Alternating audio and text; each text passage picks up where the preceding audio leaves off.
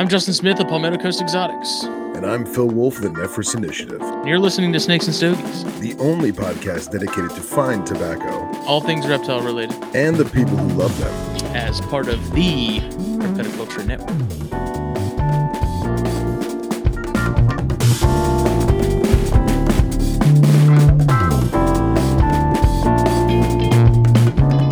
I don't know what episode I labeled this as. For some reason, like THP and Snakes and Stogies numbers are getting crisscrossed now, and I'm like, episode 177 of Snakes and Stogies. I'm like, wait a second. It's not That'll happen. too many, too many episodes. But here's one more because it is uh, Snakes and Stogies episode 142, which is brought to you by blackboxcages.com. Right, right yonder. Yep. And then uh, check out the Puget Sound Pythons as well, Facebook and Instagram. So, two awesome sponsors that you definitely need to be following and checking out blackbox.com, blackboxcages.com, and then check them out also on Facebook and Instagram. Um, I'm sorry, I'm nervous because we have Dustin Grahn and Brandon Valentine here. The dynamic duo. The Buzztail Brigade, as I so Fuck. lovingly called them. That is a great name. Is it either that or like the Crotalus crew or something? But that seemed a little. a little No, I like the Buzztail Brigade. It's good. I thought so too because I mean we all like rattlesnakes here, so I was like, why not? So, Jumping out of helicopters with a parachute. That's 18 right. Music in the background. Always. What's It's new, way to do Phil? it. What's new? Um, honestly, not that much. Um, Got a lot of sound so animals. excited. I I got a lot of animals uh, freaking out because I got a hurricane on the horizon, and I don't know if they're excited because it's that time of the year and they start to smell each other, or if they're like, "Holy shit, there's a storm coming! We got to get the hell out of here." Um, so yeah, that's going on, and I uh, realized that Woma pythons are not for me because my my Woma passed away. What? Yeah. Yep, and Oh, uh, it ate three times, which was a pain, Sorry, man. but That sucks. yeah, I appreciate it, gentlemen. Uh, ate three times, which was good and promising. Uh, rat, frozen thawed rat pinks. I mean, it took some convincing, but I got them. And then she had a she went to a bad shed, and I wound up leaving her be. She refused. And then I soaked her, peeled some off her neck, took care of the tail. Noticed there was like a kink in the tail tip, which I normally don't think anything of, but who knows? It could be something deep down inside. And then uh, this morning she was upside down. So I think that uh I think that may have been the uh sucks. the straw that breaks the Woma back for me. So I gave it a valiant effort. But what are we gonna do? Yeah, that blows, man. Yeah, yeah. How's the baby gecko doing though? Oh, the baby geckos, dude, stellar. I, you know, I'm putting the crickets in and they're disappearing. And I'm like, all right, well, clearly it's eating them, but I haven't seen it. hmm So I am not one to tweezer feed geckos. Um, it's just I don't have that kind of patience. I just don't. And I was like, you know what? I'll do one. Uh, yeah, I'll do one. What, what, what could one hurt? And I did it. And I was like, this is so cool. And the, the cricket's like half the size of its head, and it's like it's friggin' adorable. So it, it's going good. It's going good. I You still just have the one? yeah, dude, just just one, dude. I haven't produced anything in a very very long time, and uh, these geckos were giving me shit for two years, so I got one. And it's Yeah. good enough for me. It's better than my Netflix count. So And dude, I, your geckos are stellar, man. All of them, but specifically the knobs, man, stellar. yeah, I'm giving them a better go this year. They're they're getting pretty cold right now. So we'll see. Excellent, excellent. Oh, so that's enough about me. What about you, gentlemen?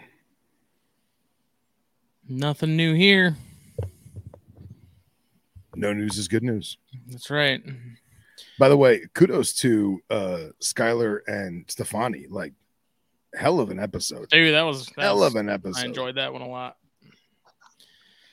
And as you can tell, it wore it, it rubbed off on me because I I've been going even harder on the Ackies, It's great, man. It's absolutely great. making What a- progress. What are you smoking tonight? So actually, I did. Did did your cigar from Vic come today? It did because mine did too. I was like, he said he was going to send it. I said, we'll get them and we'll smoke them together. Uh, it is a Kiki Momo, which is a brand I am unfamiliar with. I've not had, but it looks pretty damn tasty. I'll tell you It's what, got a couple different wraps on it. It looks like it smells phenomenal. It looks gorgeous. The the wrapper has this intricate inlay of different colored tobacco. Kind of has like a Darth Maul thing going on. And when I cut the cap, it was such a flawless cut. Like, I mean, it's kind of hard to see on this camera, but no fray, no cracking, no nothing. Just so far so good, man. I'm I'm I'm stoked to light it. But yeah, these came from uh from Vic, and uh we can't thank you enough, brother. that's right. I've had mine uh chilling with a Boveda pack for the last what's today? It came in Saturday, so it's been getting some some rehabilitation just in case. Yeah. And I love the band, a, a cigar fit for royalty. I like it. Looks good. So we're gonna give these a spin. That's that's right. Where'd my lighter go? And and you gentlemen on the bottom of the screen, what adult vice are you partaking in this evening? Uh, Sierra Nevada, wild little thing. It's like a sour ale. It's pretty good. Nice. Dude, I'm I'm into the sours as of lately, man. I am. Every once in a while, they're pretty good. And I see I those red X's, Dos Equis. those X's. That's Beer from. Jamaica. Say a beer from Jamaica. oh man. So we got a lot of cool stuff lined up for tonight. Um how do you want to quarterback this? like Ray Finkle. Um, I wanted to get some people in here, so we're at like 23 people checked in at the moment, so we can go ahead and do our weekly um, swagathon. Got some some cool stuff. So we got the the Snakes and Stogie shirts that we kind of showed off uh, last week. Tonight, I have a THN hat in white thread. Whoa. I've been Cammy's been experimenting some. Usually we can't do the thread on the front because of the seam on these structured hats, but we've been playing around with it a bit and we got it. This is a large slash XL. Everyone's jumping on the Ray Finkle jokes. and then Bill Bradley says, he found Captain Winky. I got a Coyote Brown beanie with a black logo. Whoa, look at that. I got a That- black with red, Oh my, oh my. and then I've got the traditional. These Look this run of beanies is different from the last. The, the logo is much bigger on these than it was in the first run. So That's I pretty figured awesome. we'll go ahead and we'll do the stuff, and then whoever wins can pick what they want. That's pretty awesome. Because. I have THP shirts too. I have those are in the other room. Um, but I have Snakes and Stogie shirts and some other stuff right here. So they are real because Mike Kosicki won last week. And uh, Yeah, I mailed out Keller stickers, and either that poop head has some slow mail or he has not told me he received them. So he got them because he was wearing a shirt at the show in Columbia over the weekend. yeah, no, I'm saying the stickers that I mailed him. Yeah, I'm saying I'm sure he got them because Oh, then he's just a poop face. yep, yep, it's Yep, Keller. He's yep, in here that's Keller. somewhere. He's probably lurking. So Of course, he does it oh so well. Oh, let's see. All right, are we ready? You guys know the rules. Yep, Price is right. Um, that's right. I have it set up differently this time, so we can sort of just. I have it pre ready to go. Um, if you if you know it, say it. Dustin and, and Brandon are more than welcome to hop in there. If you can guess the species, if not, if we can get a genus after so many seconds. Bill, Billy Jenkins with a, with a, with a, a, a valiant attack. No Jenkins. False. No Google image searching. No cheating. By the way, you'd mentioned that uh last week about the reverse Google search thing. I had no idea what that was, and then Yeah. I had to find this picture at work. Yep. And one of my coworkers, who's obviously more tech savvy than I am, he says, "No, you just do this. You click it and you drag it." And I was like, "Son of a gun! I had no idea. I thought you had to like actually go into like some database or Yeah, something." Yeah, no, I use it at work all the time for um like certain elements of of designs and stuff people want, Yeah, you know. So it's pretty nifty. It works pretty well most of the time. So it is not a wagleri. Whoa! Gillen got it. really? It is a jansenii. And I feel like I, I kind of I did like a Riddler thing where in the little teaser on Instagram I had a video of my jansenii and I was like maybe someone will decode my uh my my Da Vinci code. nice, nice. Tell them what they won, Johnny.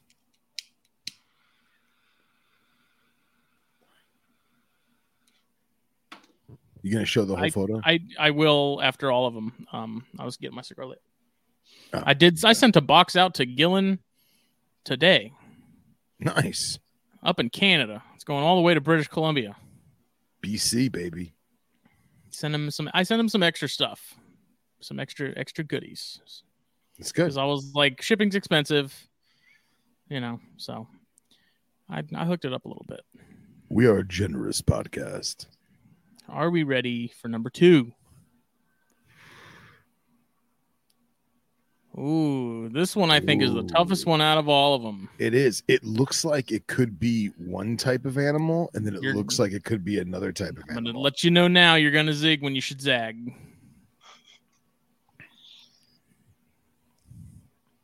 I know this one's this one. When, when you look said at that the, was a guess. when you look at this photo right here, it it it makes you want to think it's X, when Yep. really it's like Yep. Q. That's why I picked it. And that was this one was kind of a tough one because it was hard Yeah. to find a picture that wasn't super um like obvious. I mean, this isn't this Yeah. isn't like a, a morph or anything different from the from the normal uh species, but I was like, let's uh let's let's zoom it in a bit. I almost included the eyes, but I was like, that's gonna that's gonna give it away. Yeah, and I, I like this part of the animal that you picked because it it really the defining shape doesn't help at all. you know what I mean? Not an alligator. It is not a Timor python. Brandon Grahn. Not Bothrops. I have no idea. Old world viper. Yeah, that's what I'm getting. See, then the trick is working, Phil. It is. See, This not- I, this I gotta be not a honest. turtle. I, I first things first, I thought it was there's this one particular uh Indonesian species of toad. And that's what I first thought. It is a snake. I will say that. It's not Jake's toes. It's If not a they looked broadhead. like that, I would be very concerned. Um, oh, I think I think I know what it is. Throw it I don't know the there, name man. though. Yeah, let's let's hear it, Grahn. What's that? That it was like a newly discovered rat snake in China. No, no, it does look very Okay. similar does, to that. it does. It does, yeah. It is not a temple viper. So we had so um ball pythons nine, I think, was the closest. Are we? Are we? I mean, we, the ball python's nine was is pretty close. Pretty. It close. depends on who you ask. Okay, so Yeah. we'll go ahead and we'll go ahead and call it Bothrops. I guess it is technically. It will forever be Bothriopsis, Yes, in my opinion. I would concur. It is uh, Bothriopsis taeniatus or tenuata, whichever one it is now. So I'll show the full picture in a minute. We'll get to the third one. So ball pythons nine. Um, we will. I will message you. And uh, no, it's not a Protobothrops Keller, and you're late. Nice You try are. though. It's it's the right colors. It is the right colors. Yeah. So number three, a little bit of a curveball. This one is going to be a little tough too because people are going to. Phelsuma pai shemi. or- or not Philosema. Um, um, Oh, what the fuck? oh, Uh, the- The, the leaf tails. What the fuck are they? Come on, Grahn. there's You're a Madagascar platypus. leaf- Your platypus. Your platypus pie. The cork bark yes, leaf tail. pietschmanni. that's it. Beach man eye. We'll take it. All right, Easy money. The Grahn Got the got, it. I was like on that here. one. Yep. That one, I was like, all right, softball, people, are- softball, people, fucking. people are gonna know it's Uroplatus, but I went with a species that's a probably my favorite out of that whole group, and A little more B, obscure. a little more obscure. So Honestly, man, y- you shouldn't have shown the tail. I wanted. I you to know, just, but I was like, just show Yeah, the that's back what that's what gave it away. Like the back of them could be anything. It could be a crocodilian. It it, it could be you know, uh, Trigononotus. It, it could be anything. Or just the tail. Oh yeah, right. Just the tail. All right, so let's see these whole pictures, man. I'm trying to bring it up. Hold your horses. I've already given you permission to get to Google Slides. Oh my god.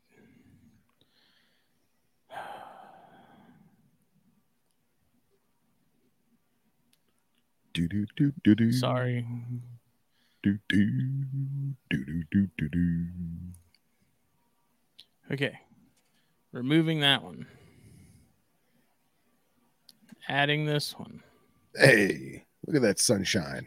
Yep, that's a that's the wonderful, lovely greeting you'll get uh, from a from a jansenii if you've you've pissed it off enough, which doesn't take much. If they can run, they will. But if they can't, this is what they do, and they are ready to uh, to absolutely annihilate.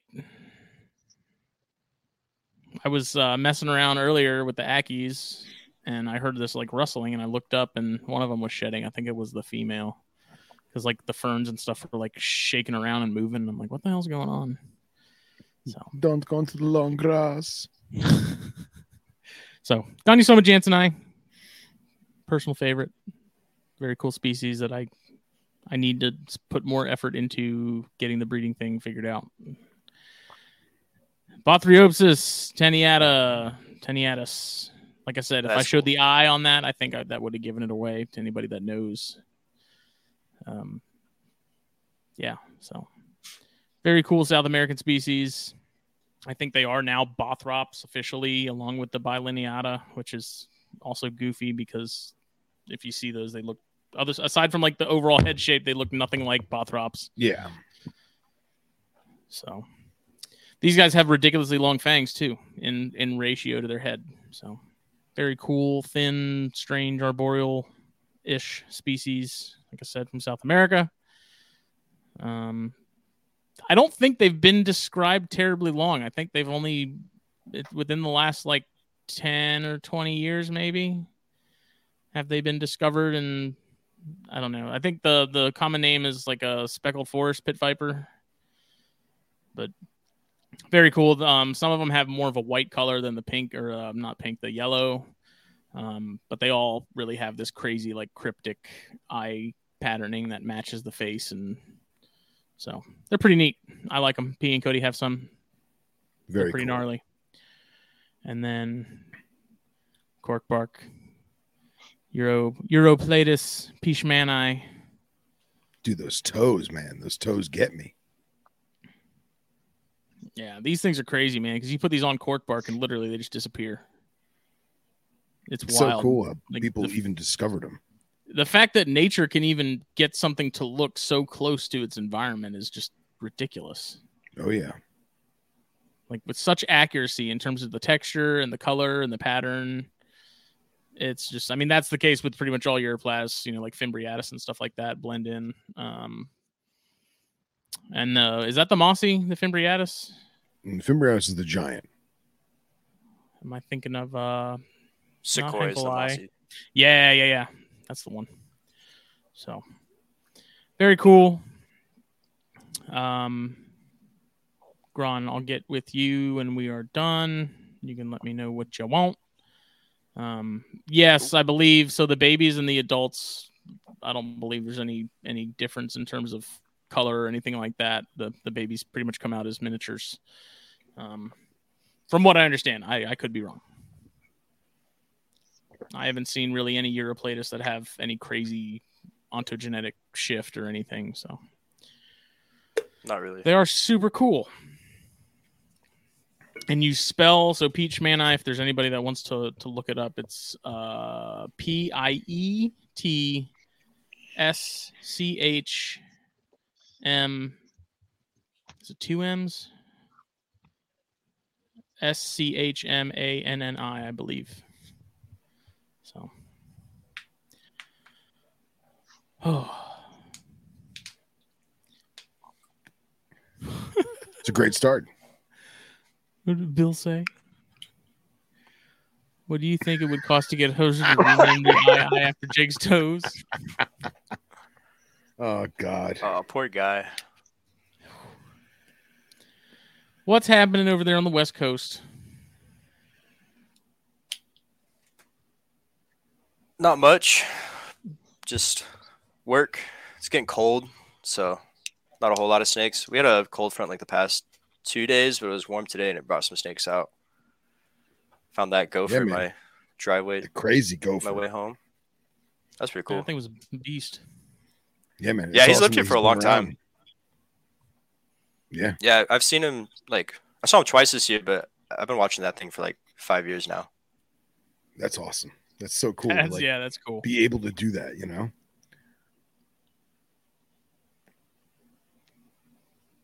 Well, But other than that, just drawn pairing on- up some animals, getting stuff cooled down. we've had uh we've had Grahn on previously on THP. Um, I believe he's been in on the Snakes and Stogies episode a time or two. Yeah. No, this is my Right. first one. Is is it? your first one? No way. Yeah. Yeah, Well, well pretty sure. good. Excellent. Yeah. So we've talked about him a plenty. He's one of our favorite uh favorite people over there on the on the opposite side of the the country. Hands down. And uh but we are also joined by Mr. Brandon Valentine, who is uh also over in in Grahn's neck of the woods, and they do a good bit of herping together. Um, you're both in Arizona. How far apart? Yes. Uh, like an hour and a half. oh okay. Yeah, That's that's about an hour and a half. Not too far. nice. I'm down in Um, Tucson. He's in Phoenix. Love trying it. to think of where that is on a map. Come on, man. It's southeast compared. Phoenix is more. It's more what would you say, westish, isn't center it? almost. Yeah, more center, center Arizona, south center. I don't know. I want to go out there, especially after Phil and, and the gang went out there. Uh, I just I want to see I want to see some rattlesnakes. I didn't get my fill in Texas, didn't get my fix, and uh, frankly, the stuff in Arizona, like Arizona, has nicer, cooler rattlesnakes than Texas does. It, it does. Got to I be don't honest. think anybody can deny I mean, we that. have more. Yeah, We have more too. So Yeah, oh yeah. I tell you what though, man, I I have to scroll through my pictures for work because I take a lot of pictures for my work, and I, I always scroll back and like I see from just a couple months ago, man, it's like, ah, fuck, we were just there. Uh, right here, man, a- right, right in the fields. I know. That was an exceptional trip too. Like we, we, we killed it. We knocked it out of the park, Legit, legit. especially for being early season. Like it Yeah. was, it was a good. I mean, don't get me wrong. I'm still royally butthurt that you guys got the freaking trifecta in a weekend. I'm I'm I'm I'm butthurt that I couldn't be part of that. But seven croats in seven days, seven different croats in seven days, I think is pretty Yeah. fucking stellar. Still got meat and beat on the Serbs. I haven't seen a Serb yet, so Oh, oh, dude, get your boy on there. Yeah, we went out. I don't know. We only went out like once for Serbs, right? yeah. I went out a couple We got a times and after it. that and didn't get anything. Out of everything you guys have out there, though, like what is what has been the hardest to to come across? Like what's been the sort of the rarest find in terms of rattlesnakes? Um, Yeah. well, I haven't tried anything up north yet. Um, I think pricei probably took me the longest. Mhm. I really started looking for them this year, and it was I started in a range where they're a little bit less common, and then, you know, went to the went to the spot for them and, and got them pretty quick. I feel like Obscurus is going to be probably the hardest though, Oh yeah, for sure. We're, we'll definitely be the hardest. You guys got a game plan? no, start walking. Yeah, I get it. I get it. I'll tell you what though, man. I'm really happy that you guys got some Senticolis. oh, dude, Like I know how much Holy that shit, meant man. to you. Like I like I know Yeah, that was, how uh, much that meant to you. dude, that that took me two years, like of serious hardcore looking, and I finally got two of them this year, which was awesome. Is there like is there a particular reason those are so hard to come across? Um, I don't know. Some people did seem to find them pretty easily. I probably just really wanted to see it, so I had a hard time, you know. They blend into everything I changed too, up- where they live. Yeah, that's true. Like they're they're pretty hard to hike. It's I mean waist high grass most of the year. Hmm. Very much a species of right place, right time. That's just what happened to me too. Yeah, I've got I've got a few species on my list in Florida that uh it's just right place, right time. Honestly, two of them is Eastern Diamondback and Everglades rat snake. And those are species I've found plenty of times, but 10, 15 years ago. And now I'm like really trying to find them and I'm striking out. And I don't know if that's because, you know, things have changed that much or I'm doing something wrong, but I, I can only fathom how you felt finding that rat snake. What was that last part? I was saying I can only fathom what you must have felt finding that rat snake. Oh. Yeah. Oh yeah. No, I was ecstatic. I mean, I yeah, I definitely cried a little bit on that first one, and it was cool, man. Because Totally we were uh, acceptable. totally acceptable. we look, we had, finished that trip up with like Justin and uh, Steve and Chuck, and it was like the last day, last morning. They they could have stayed like longer that day if they wanted to, but they decided they wanted to go home. They had like a 13 hour drive, you know. So we were just kind of hanging out at camp, like taking our time, packing everything up, and I was kind of like anxious about it. Like, let's go, like let's let's get some passes in. Like this is the perfect time. But I told myself just to like calm down, like having a good time, had a great weekend with the boys, you know, just hanging out. And then like 10 minutes as we pulled out from where we were camping, that little guy was just stretched out across the road. And I think like if we would have left like, you know, 10 minutes earlier or 20 minutes earlier, that thing it wouldn't have been there. We wouldn't have seen it. Mm-hmm. That's awesome. Yeah, that's something I think about a lot when it comes to like the stuff you stumble across. Is you know, I know there is a certain amount of luck involved, but also there's like some things where it's like at any point in the day, if I had taken an extra 30 seconds to do something or or you know even if you're like road cruising and you're catching stop signs and red lights and stuff like if you would the timing has to be sort of just perfect for you to be in the right place at the right time for that animal and i don't i don't i don't i'm not like a spiritual person necessarily but there is something i think sort of almost to that to where it's like it was it was supposed to happen like otherwise Meant to be. any of the other random happenings in the you know the butterfly effect or whatever would have uh prevented that I uh, I'm a firm believer that the rain that we needed on our trip, Dustin, was was a spiritual gift so that we could find Nipper or willardi. I really like I feel Yeah. that. Like It, was didn't perfect have to too. rain, Like it and it did. and it and it was perfect. Like it it rained, but it was still warm, you know, so everything just came out. Like a lot of times you'll get rain and it's cold rain and everything just kind of goes away. mm-hmm. but it was perfect. Like we were headed out there and we're like, oh man, like this is really good weather. Like hopefully we get some rain. It just came by perfect for like 15 minutes, maybe. Just doused everything. It was like the first rain that they had gotten, so everything came out to drink, and we saw a bunch that night. That was cool. Yeah, man. Adventure of a lifetime. Never forget that shit. how refreshing was it to see someone like Nipper who doesn't get to see this stuff like lose his mind over it. well, he doesn't really lose his mind. He loses he's- it he- he- internally. He definitely loses internally. Like you can see, normally you see like the gears turning. This time they're just like zzz, just rolling, you know. And uh, he's he's very stoic. He's very, you know, smile on his face, ear to ear. Just, you know, I'm I'm in complete shock and awe. This is me jumping for joy, and he's just standing there.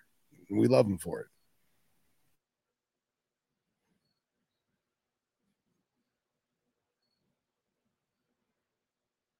Brandon got his lifers too this year for all the Montanes actually. Nice. Shit was a little too easy, I guess. Everything just panned out, right? Dustin just knows the spots, I guess. He's a savage. We love him. Yeah. Did you, crazy. I mean, it just comes down to were you part of the trifecta or no? no, he wasn't there for that. That was just Oh, Justin. okay. No. Yeah. Okay. I didn't I didn't make it for that trip, but made what weekend weekend after or next weekend after that. We made it up for the pricei. Went for Cerbs, didn't get luck on Cerbs, but found the price eye. That rattle is the the the quietest rattle I've ever heard in my life. Nice. That's awesome. That's so cool, man. And your guys, your guys' photography, whether it be cell phone or real camera or just you guys, your passion for the animal and your passion for the the landscape and like pulling it together, like the shots you guys get just get me going, man. I fucking love it. Appreciate it. Yeah, I mean, yeah, me too. Last year I didn't even take a whole lot of pictures. I was just trying to find stuff and uh like really enjoy it, you know. And then this year I got some new equipment and so it was fun to play around with that that aspect of herping. What'd you win? What'd you get, like equipment wise? Uh just like a wide angle lens Oh, and a new flash setup. I mean, I don't have a lot into my camera setup. I have like four, five hundred dollars into it. That's it. Just a super basic like Rebel T6. really all you need cheap. if you're, you know, yeah. Yeah. Well, I didn't want to go expensive because I'm hiking. You know. Yeah. I want. Break like in bring too much. I've fallen a couple times. You know. Yeah. Yeah. If that breaks, like it's not the end of the world. You know. Good luck bringing all that on a Talus.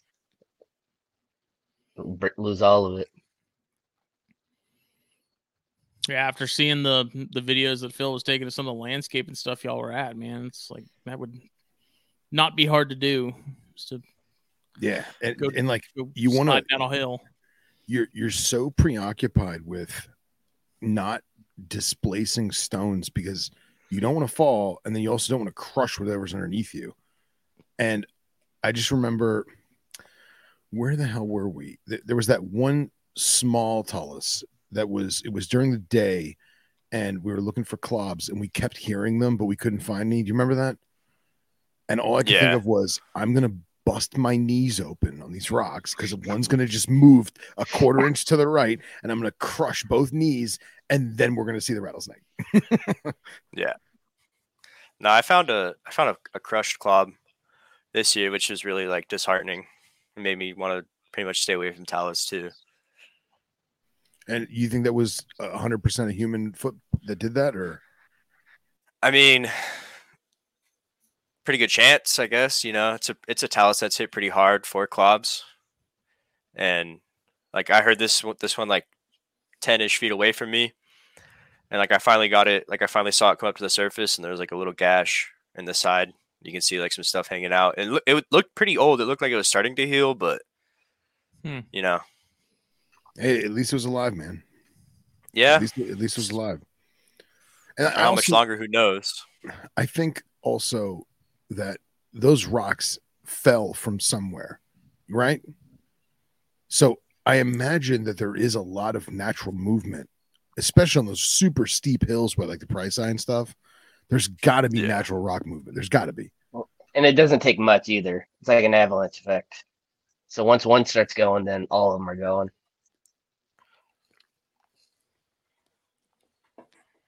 Have you seen that in action when you guys have been out there? No, No. I haven't. I was also going to ask when you guys found the pricei, but both of your pricei, was the same amount of Sceloporus around as when we saw them, Dustin? Yeah, I was. We were in like a little bit of a different spot too. We were pretty far away from the talus. Okay. Because I just remember like we so there's all these lizards, and it just made sense that we were in the right spot. You know? Yeah, and I mean, there's there's definitely there's probably less Sceloporus just because of the landscape, and there those are more of like a rock, a rock like specialist. You know, there's like uh, Slevini, Sceloporus Sleveni were in there, and mixed with the uh, the Yaros, but so it's probably the same amount of lizards, but a little bit more diverse. Very interesting. Very interesting. And is that the is that the case with the Willardi and the Pricei and those smaller montanes? Do you notice a, a higher population of lizards in those areas typically? Well, for the Lardy and Clobs, definitely uh, centipedes. Centipedes has been a big thing that I've noticed. Like Phil, you you saw, you know, Oh yeah. every third rock you lift, like there's there's centipedes everywhere. Yeah, and that that's got Like, some of those- A... No, see what you're gonna say. Some of those scolopendra get big enough for like an adult clob or adult Willie to eat. You know, Yeah, I also feel like some of them could be large enough to take a small, you know, neonate or juvenile clob. oh yeah, definitely. Yeah, I feel like them having those legs honestly gives them a, a very good defense against the snakes and vice versa. You know what I mean? Mhm. Regardless of how potent one's venom is over the other. Yeah, I don't know how they would react to some like a scolopendra bite because in that area I found I have found one heros, but pretty much all of them are um, what are they? The tiger centipedes. Yeah, yeah, the tigers. Um, but I don't know how how toxic they are, how potent they are to the rattlesnakes because I know it like it is like neonate clobs will definitely eat small centipedes to get started too. I know that's Yeah. been documented. That'd be that'd be very interesting to study. Even just getting Cool to watch. population counts. It'd be crazy to watch. I wonder if anybody's been ballsy enough to try it with captive bred stuff.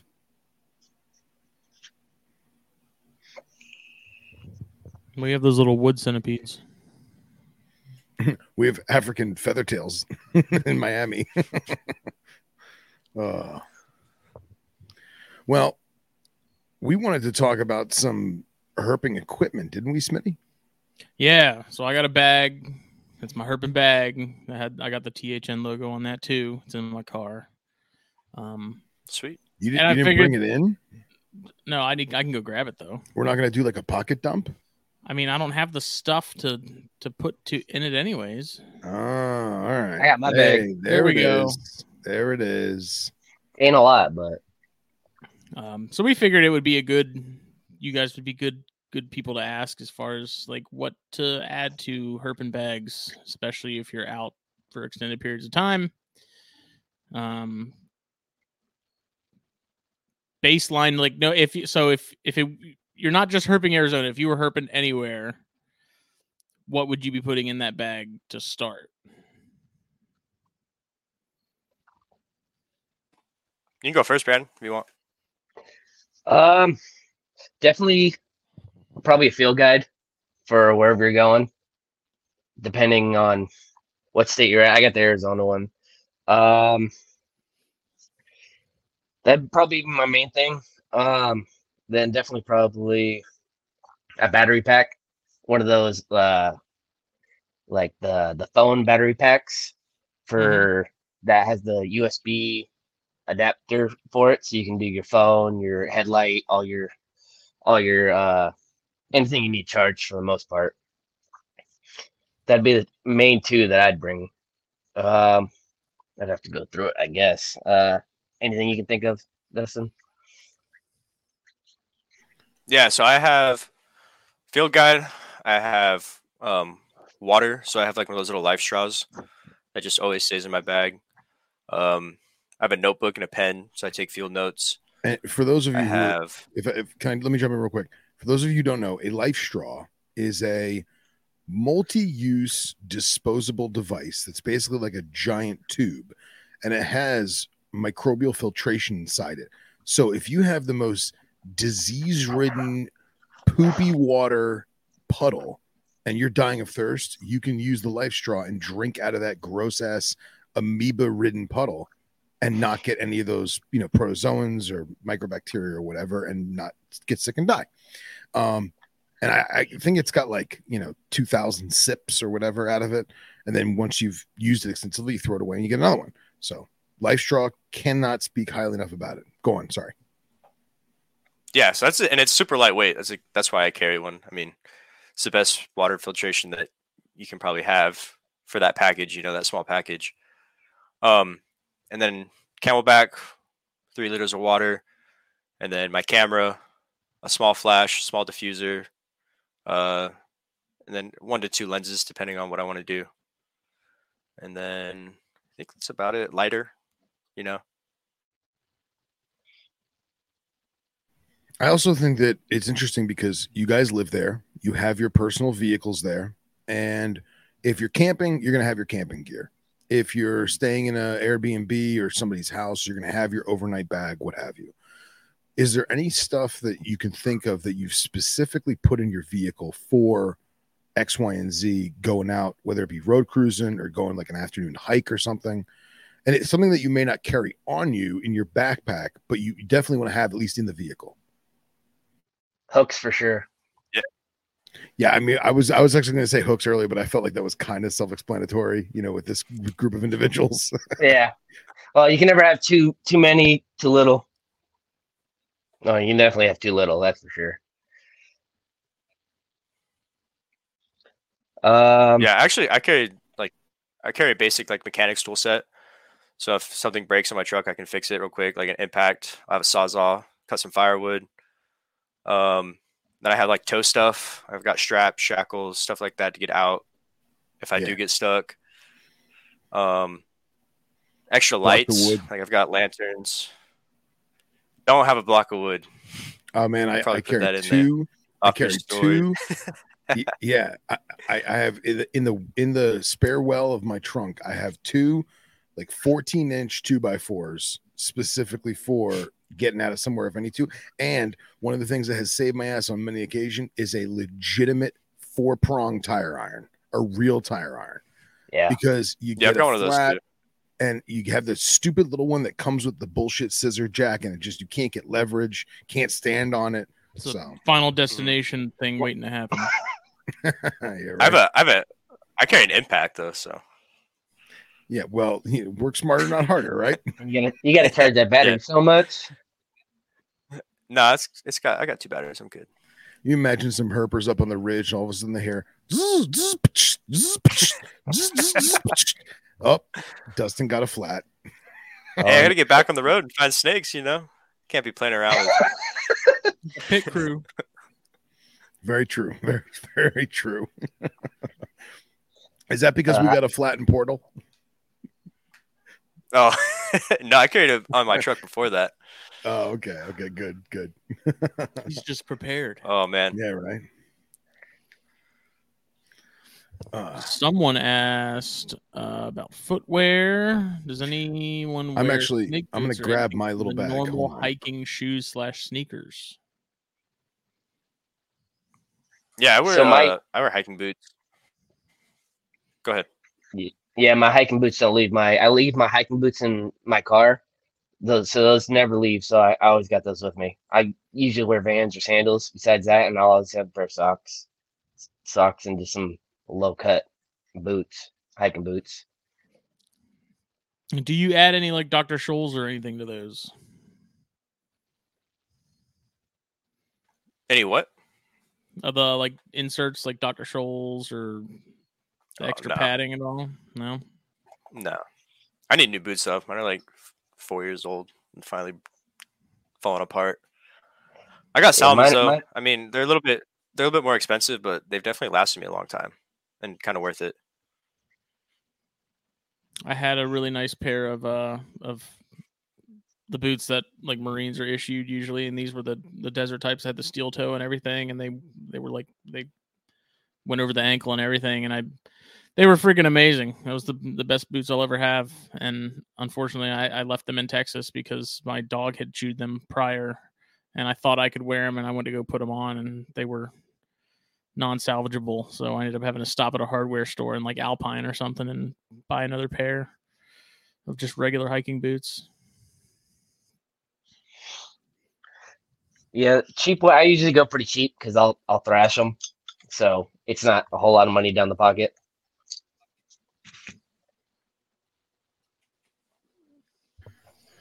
If we're talking about footwear, I I actually prefer trail shoes that have like the excuse me off-road tread with like the Tempur-Pedic on the inside, just because I have rolled ankles and everything, and everyone's like, "Oh, you should have a, a high he- a high top." I just can't get into it, man. I just feel like normal trail shoes work wonders. Whether it's Yeah, like I don't on- know. I I the wore, those, Talus or I wore those cheap shoes when we were walking Lost Mine, and I was really really regretting that by the time we were done. Yeah, I mean, and like people make fun of me for buying Skechers, but like Skechers trail shoes, they're like 50 bucks. And dude, I put some miles in some Skechers trail shoes. And I just maybe They it's light just up me. when you walk. they do not light up when I walk, but they they have served me very, very well. Them Lamborghinis going, Yeah, right. them Chevrolets. uh, Yeah, I need another pair of those those military boots because those things were amazing, and for surprisingly light considering they were steel toe and as tall as they I were. was gonna say that steel toe sounds heavy. Yeah, it actually, it's, it really wasn't that bad. I mean, Phil Phil saw 'em, yeah. and I like I had those things for years, which is why I was so irritated when when my dog chewed up the like the lace holes and stuff to where I couldn't even use them anymore because I had those things forever. I wore those things if it didn't really wear them much in summer because those with shorts look you make you look kind of weird. Um, but like during the colder months and stuff, when I was wearing jeans, like I was wearing those things all the time. Oh yeah. I don't know, man. I just I'm I'm all about being comfortable and for me having some, you know, clog hoppers out there in the bush just doesn't work for me. You know? But uh, well, I was trying to think of other things I keep in my vehicle besides snake hooks and toilet paper. And uh I mean, jumper cables are good to have in the car too. You know, some people actually don't carry jumper cables, which I think is crazy especially if you're herping with buddies. Mhm. Um, definitely a roll of paper towels, like in the car, just for whatever you need. And uh, honestly, first aid kit. First aid kit is a must. So I got a first aid kit in my backpack, and then um, I keep a uh, a roll of those uh, those automobile or those automobile like the blue thick paper towels in my backpack because Yeah, I get nosebleeds a lot. It's so dry out here that I get Oh, yeah. nosebleeds so often. So it saved my life a Yeah, couple man. times. Those blue mechanic cloths are worth their weight in gold. Yeah. Yeah, hell yeah. And then now your first aid kit is just like a, a normal boo boo kit, or do you have like some more hardcore Uh, stuff in there too? Let's see. Full blown trauma. I don't kit. think it's anything. I don't think it's anything too crazy. Well, th- there is a full blown trauma kit in my trunk, but Some quick clot. Hiking buddy. oh, there you go. I think There it's just go. pretty cuts, scrapes, lacerations, bites and stings, and allergy. Oh, even some gotta- nylon rope in that So thing. you got a thing to, to suck out the venom? One of those plunger? Probably. The extractor. No, that's what Dustin's for. Nice, nice. but yeah, and I, I have a for it. simple. I, I keep a simple first aid kit, and then I, I also keep a trauma kit in my car, and uh, I've got everything from like Dustin was joking around, quick clot, Israeli bandages, compression bandages, ace bandages, normal friggin' band aids, you know, alcohol swabs, all that stuff. Uh, I even having got the- having seen his Subaru, if there's ever like the apocalypse, that's the vehicle. bug out kit? because he's got friggin' everything.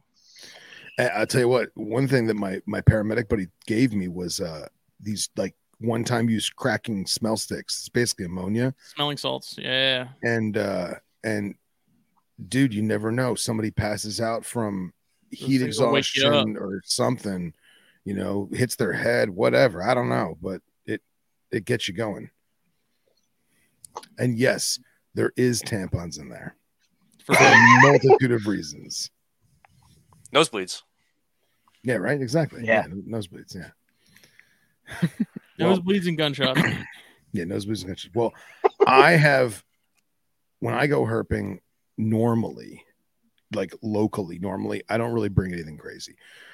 When I'm doing like a long hike or it's going to be like an all day event, 100% the CamelBak. Uh, my CamelBak doesn't have like the backpack feature. It just has one big compartment for the bladder, but they give you room to like throw some other stuff. So I'll throw like an actual hard compass in there. I'll throw a space blanket in there. You never know. Uh, and I, my LifeStraw is also in there too. But I also carry a man purse. Some of you may call it a fanny pack. And uh, I've basically catered this. It's a satchel. It's a, it's a fanny pack. I've catered this to the fact that I've been in a lot of precarious situations in the middle of nowhere. And what's crazy is like people down by me, they think it's the middle of nowhere. It's not. Like you could be in the middle of nowhere, South Florida. It is still nowhere near as middle of nowhere, like in in Dustin and Brandon's area or West Texas or Colorado or Utah or Nevada. Like that's some middle of nowhere. Um, you could fit a lot of Floridas in Texas. you could, you could. Um, but if you want, so this actually is a Vertx bag. It's called the Sock P. It's meant for. It was originally designed for undercover police stuff, but it's a fanny pack that's meant to be worn across your chest, and it actually has this. Don't try to church it up, buddy. Well, there's a reason for it. It actually has this Velcro pouch. Inflatable rafts in there. I wish, right? And this actually folds open, but not all the way. And your phone goes in there. So if it's on your chest, you can flip your Oh, phone little, open. little GRG pouch. little GRG pouch. And then at the same time, if you want to use it as like a body camera GoPro, it has these pockets on the sides so the phone can actually be shown. The lens of the phone can be shown sticking out. Um, very, very durable, awesome zippers, little side compartments, little nooks and crannies all over the thing. Little the inside the inside is completely Velcro. Um, it's got two main pouches. horrible. Oh, it's it's brilliant. It's absolutely brilliant. So it's got two main pouches. The front pouch has like a bunch of admin stuff, and I have like my pa- my battery cell backup thing. So this can be wireless for your phone as well as plug in like six different types of outlets. Um, I also have some CR 123s in there. You never know what you're using. And then, of course, cords for everything. I carry an extra uh, flashlight, and then I also carry a little U.S. Army multi-tool, little uh, Swiss Army knife thingy. Again, you never know what the hell you're going to need if you're stuck in the middle of nowhere. Yeah, I've, I've got a like a Gerber multi tool too. That's always on, dude. in my bag. And then in the main compartment, um, I have look boo boo stuff, you know, alcohol wipes, and then uh, band aids, that kind of thing. I have a, a metal, uh, what the hell they call it, a metal turn tourniquet. So it's an actual tourniquet with the, with the bar made of metal. Um, actually, somebody earlier mentioned weapons. Um, so in this same pouch, I have a spare magazine for the pistol, and I also have a very very small pistol cleaning kit because if you fall in the mud or in the snow or dirt or sand or whatever and you want to get back up and running you can run the gun dry. You, you don't need actual lubricant. It may not cycle correctly but at least you'll be up and running. If you get dirt and shit in your barrel you can at least clean it out. So this or is actually you a can full carry pistol a cleaning. Glock and never have to worry about any of that. well if you if Say you that five your, sevens a little finicky or what? uh, no but if you fill your glock barrel full of mud and pull the trigger you're going to have a real problem My CZ got some sand in it. It won't shoot anymore. you guys can laugh man you guys can laugh Hey, CZ's a good gun. Uh, so that at the same time, if you've ever if you've ever been stuck in the middle of nowhere and you don't have cell service, and God forbid you have to get rescue, I'm a firm believer in being able to be seen. So actually, I have two different types of IR and visual light illumination. So the first one is actually the first one's actually called a Spark. It's made by a company called Unity Tactical. I don't really like these because they're they have 200 hours of battery life and then they're dead, but they're completely sealed and waterproof. So after 200 hours, you just throw it away. Uh, they offer them in multi- multiple different colors, and they also do it in IR only. So if a helicopter's search and rescue, whatever, they want to see you in the middle of nowhere in the dark, you They can will actually see you. have. They will Hold it see up you. to the camera better. Get it, let me, it looks like a Tide Pod. It, is, it feels like what a I was Tide Pod. say. It looks But- delicious. but when I click it, so there's the first one, there's the second one, and if you heard it a third time, it'll actually blink. Wow. And the back of it's Velcro, so you can actually stick it on Ah. anything. You know, you could stick it on Oh, anything. Jesus. Um, but again, it only has 200 hours of life. Now, if you want something that's re re uh, rechargeable or reusable, this is actually called a Hellfire. This is actually a military grade IR strobe. Um, this one I broke the battery thingy on it, so it doesn't quite work. But again, Velcro on the back, and this one does. But I still have it in my bag because you never know when you're going to need it. No, no, I just I pulled it out for this podcast. But so this goes on the top of a soldier's helmet or on a dog's collar or on your shirt or whatever. Um, you can Velcro it on the back of a backpack. Um, and this has red strobe, white strobe, white light, green light, and infrared. And it can be seen from like 10 miles away or however far. This one's a little more money. These are a couple hundred dollars. But having something like this, or even just like I said, the spark, these things are 20 bucks. You know what I mean? So even just having this just in case, I think is a, is a really great thing. Um, and then last but not least, uh, simply because everyone wants to make fun of me for being neurotic, but if you've ever been in the middle of nowhere with no fucking cell service, it can be an issue. I have a Garmin InReach. So the device is expensive. The device is probably around four or five hundred dollars, but this is a two-way communications device. So not only can I track everywhere I'm going, uh, anywhere on the planet except for Antarctica, I can also send SOS. It's part of an SOS satellite link system, and I can communicate. So I have pre-programmed text messages that are unlimited, and then you basically buy a subscription plan, a monthly plan to have text messages. But I could text anyone from anywhere on the planet except for Antarctica. That's a deal breaker for me, though. If I can't use it in Antarctica, then I don't want it. Yeah, it's good. It's good. But uh I'll tell you what, when we were at, you know, 9,000 feet looking for pricei, I still could text the girlfriend. You know, if I'm out I think it was cool. of no- No, like yeah, that's gonna come in handy when you need it, and you're gonna wish you had it Yeah. when you do need it. exactly. Yeah. So like I I only turn on when I need it. Um, when we were out in Arizona, uh, when we get to a spot before we walk away from the truck, I drop a pin. You know, God forbid I got to get back to the truck. I know exactly where the truck is. Things like that. Um, and then it has the SOS feature built in, and it's just peace of mind. You know, I think I pay like twelve dollars a month for the for the text plan. Like, it's peace of mind. So.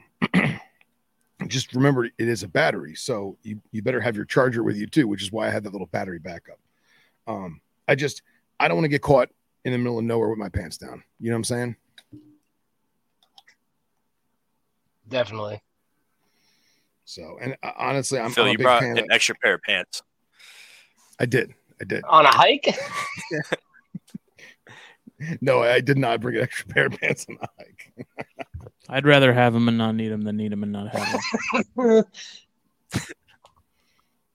uh, but yeah i think that everything i have in this little fanny pack you know anybody can put something together like this and all i got to do is leave it the way it is add it to my add my CamelBak leave it in, i don't leave in the car because the electronics i don't want them to get too hot in the, the south florida heat but the whole thing fits in my hand you know? It's not crazy and i still have extra pockets for other crap.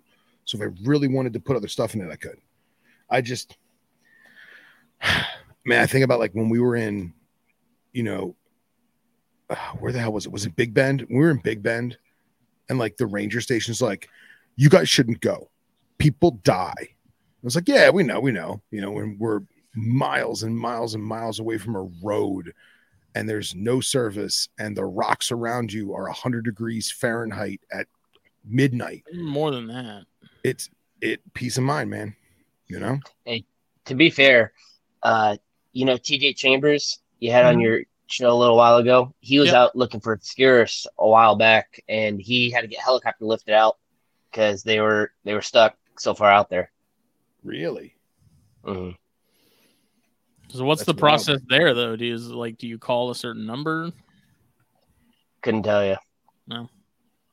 Well, on the on the Garmin, if you if you buy the Garmin, even if you don't use the text plan or like the subscription plan, it you're by paying for the device, you're part of the SOS system. So I think they use the Iridium system of satellites, which I think is like up to 15 or 17 satellites, something like that. Excuse me. And all you do is hold down the SOS button and it turns on and it asks you like, are you in distress? I'm like, yes. Are you sure? Yes. How would you like to proceed? Like it gives you all these text messages, and providing you are not in the bottom of a valley and the little antenna can't reach the sky, you're in business, you know? Like I said, rather have it not need it than need it and not have it. Yeah, it comes down to that peace of mind. I've actually lightened my pack up a lot. I used to carry a bunch of crap, but Yeah. I don't know. And dude, water. haven't Dude, needed it. every- But I might. Yeah, water's the biggest thing. Like Yeah. I also drink a lot of water, so I make sure mine's filled, and then I've got like a couple gallons back of the truck. Yeah, that that was something that I never really thought about until we were in Arizona. When when I go out, when I like I've I've herped Utah, I've herped Nevada, and then West Texas with the NPR boys, all over the southeast. Like, you don't really think too much about having the extra water, but like, dude, Arizona, man, I'm so happy we bought those extra gallons at the gas station. You know, Oh, yeah. just keep it flowing.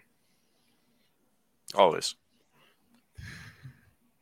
Yeah, So, it gets brutal. That's man. how people die out there. You know, it's just Mhm. Yeah. they don't think like they're like, oh, I'm just gonna go for a quick hike, and then you get caught out there without water. Yeah. Well, you bring you bring a bot water. Oh Jesus Christ! A water bottle, and then you down it quarter mile up the trail.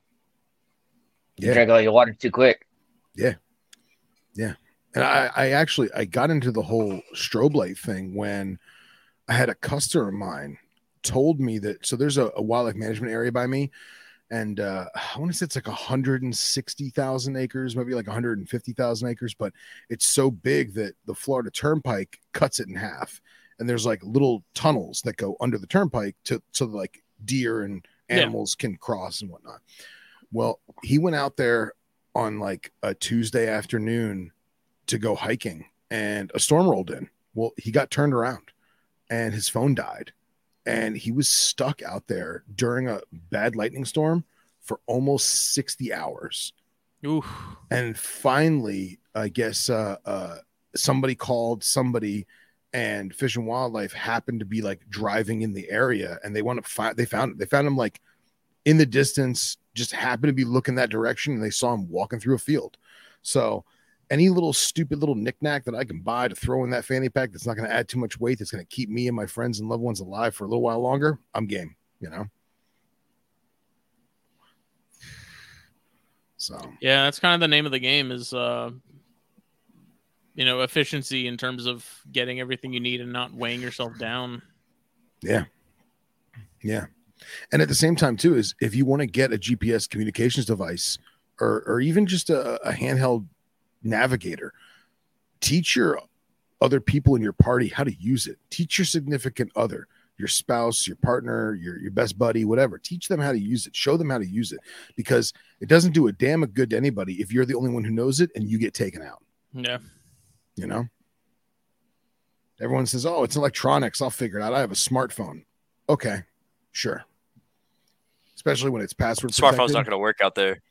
Yeah. As rough as Verizon's been lately, even in town. yeah right and for those of you who want to know about the fanny pack it is a Vertx sock p S O C P E E. definitely not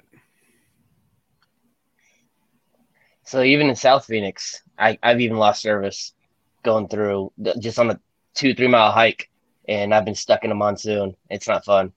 Oh i can I've imagine. ran back. Yeah, I've, I've ran back to my truck before on the, uh, the slight little clear out, and yeah, it's not fun. yeah you guys ever go down to uh um ah, what the hell is it called Fl- uh, not, i want to say flying dutchman lost dutchman I haven't made it out that way yet. It's Yeah, that's, far um, me. That's like north northeast of Phoenix. Okay.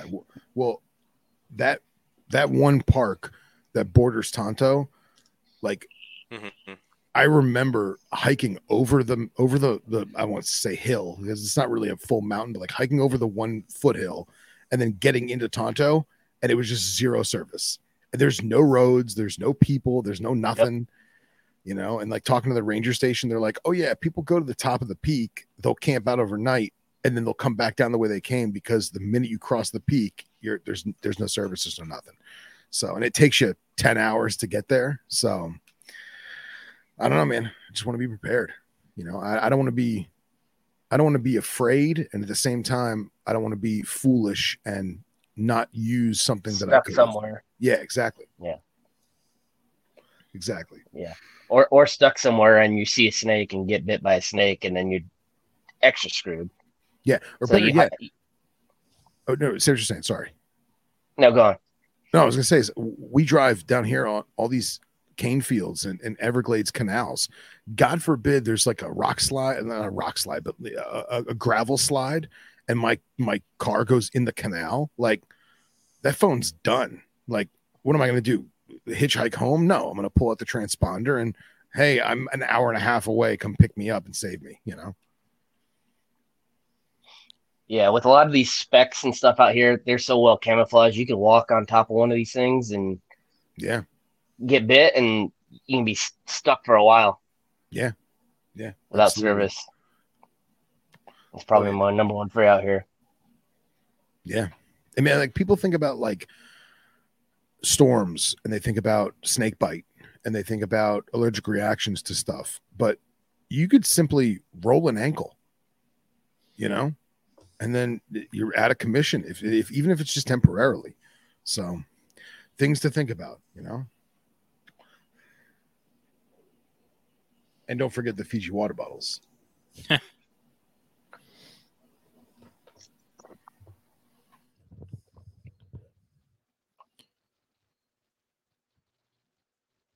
What's um hook wise? Are you guys? I mean, you obviously have multiple ones in the in the vehicles, but as far as what you're carrying on you, you have you like a main main hook, and then you keep something smaller with your you know in your bag, or I was gonna say a collapsible one. Yeah, Dustin was telling me yeah, about that so when one. I'm hiking around, yeah, when I yeah, oh yeah, when I'm hiking around, like I'll carry my like the stump ripper. I got the Midwest tongs, like super long one because I'm tall, the 48 inch one, and that thing's sweet. That thing's lasted me a long time too because I've broke so many like just normal hooks flipping stuff, you know. But that one, that one's definitely good. I'm sure Venom Life has a good one too. Mm-hmm. Yeah, man. I, I feel like even though I carry around normal hooks all the time, when I was with you guys in like West Texas and stuff, dude, field hook is just Yeah, stump ripper for life, you know? Yep. I wish I had had mine at the time. Yeah, I'm short and I still get a long a long stick. I got a 42 inch, I think, and I'm only five six, five seven. I'm not. It's about as tall as I am. And then I've got like a 36 inch just normal hook in the truck for road cruising. Yeah, I I really want to want to figure out is a way to so I have the not necessarily is it the neonate hook that's the smaller one not the tiniest one that Venom Life makes but the other one the next size up from that. Well, so there's a travel series, which is what I have, and that's what I actually uses my room hook. And then the one that Valentine's holding right now, that's the neonate. yeah so I want to figure out a way because I have one of those in my car too. I want to figure out a way to be able to like velcro that to the bag some way or another but then that way I'm not having to like carry it but then some way to where I can just like pull it off if I need to You got to get a good place for it because these things are very slim and they're very easy to break. Yeah. I used to have mine clipped. I got like a small gator clip and clipped it to my visor so that if I needed, I could just grab it and it would just, the whole thing would just pop off. Yeah, I've actually How'd uh, work taken Velcro. I mean, it would, wor- it worked out great. But I never really came across anything, so it just continued to sit there. So, Collect the dust. yep. Yeah, on those small neonate hooks, you can take a little piece of adhesive Velcro and just stick it on on, you know, not the I don't want to say the middle of the shaft, but like closer to the handle, just for weight distribution, and just Velcro it to the felt liner the inside of your car. Yeah. Just you hit a good bump, it's probably gonna fall. But yeah, I And I, that, I like the collapsible hooks too, but I want to. Uh, I don't know those. I mean, obviously with heavier bodied stuff, those are not nearly as trustworthy and sturdy as they are with the the stuff they're intended for. So right. Yeah, they're. I mean, they're nice for like smaller croats, you know, like babies. Mhm. You got to get off the road real quick. Mhm. Just Yeah, trying definitely not a main hook. I to, trying to wrangle like- a, trying to wrangle like a neonate, you know, atrox with a No. 48 inch field hook sucks. yeah, Si- sidewinders are probably the worst. Yeah, I feel like people try to use the collapsibles on an animal that's too big for it, and they don't realize until they're like already touching the animal with the hook. And at that point, they're like, "Oh, it's it's fine, it's fine." And then that shaft or or one of those shafts dents just slightly, and the whole thing's compromised. Yeah. I think there was one point where I was trying to corral a adult Amazon tree boa with one of those into something. I don't remember what it was, and it was. I think it was bending pretty good. It was flexing. Well, if you ever get a chance to watch the Venom Exchange, uh, excuse me, Venomous Etiquette videos on YouTube, episode two, in the end of the video, I actually snap one in half with my hands. So you could see how flimsy they are.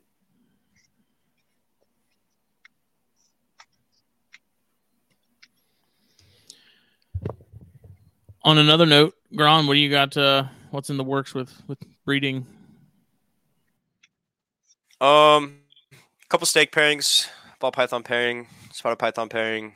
Um, then the Mexican night snakes have been together for a while, but haven't really seen much of them. So hopefully the cool down will help a little bit. Then a bunch of geckos, Oedura stuff, um, some Nephrurus, Gargs. Um, what else we got? Some day geckos, um, some Hispaniola geckos, and raising up a lot of stuff. Hopefully, I can pair up some more stuff too. How are the monitors doing? Good. I only, I only have the store now. I gave that that ackie to a friend that had a male, so. But hopefully, I can find a, a male store for not two thousand dollars. yeah.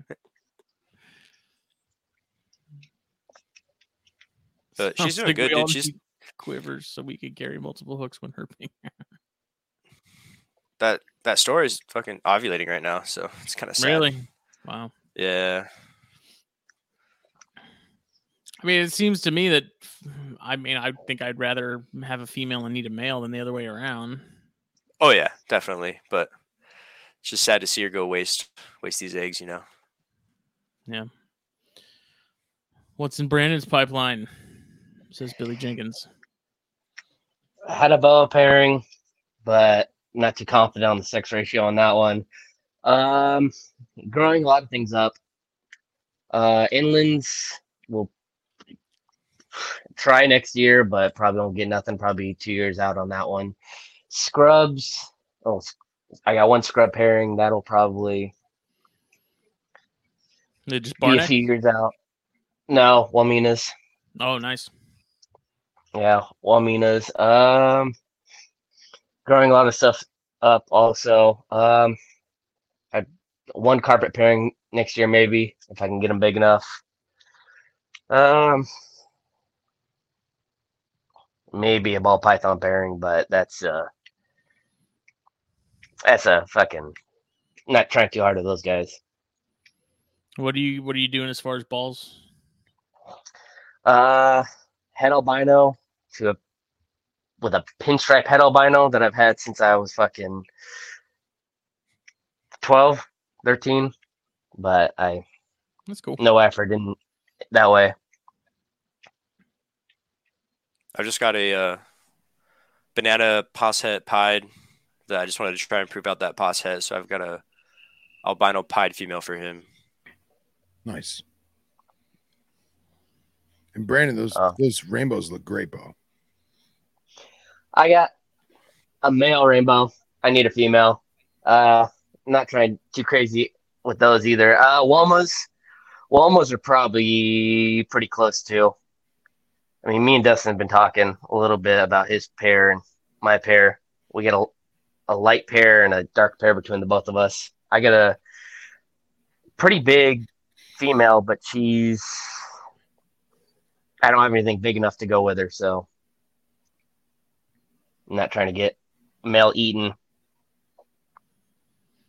Still pretty badass.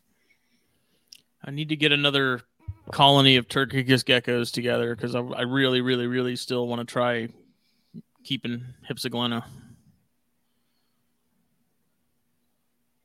Well, do like you can do like centipedes and stuff with them too.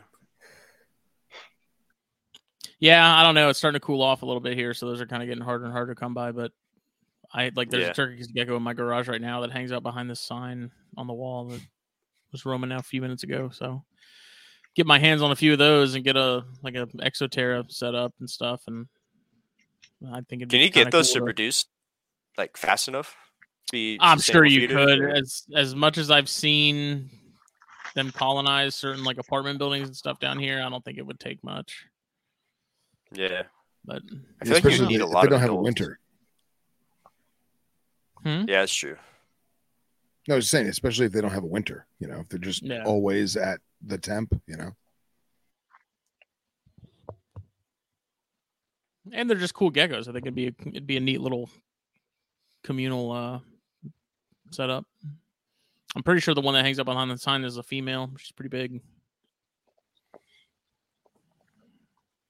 I don't know.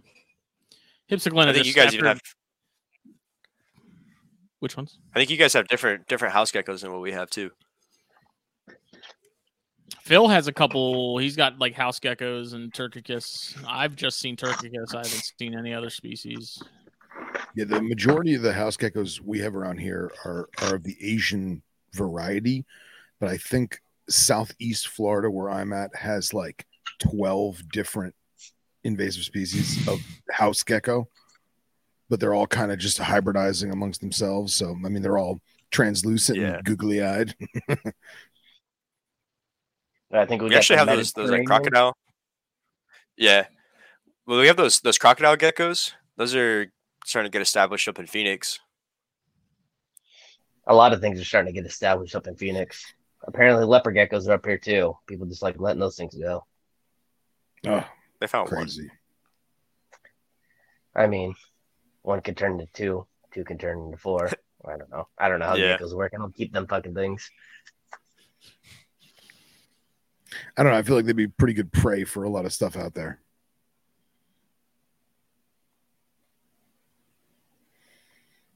How's the Coleonyx? Most.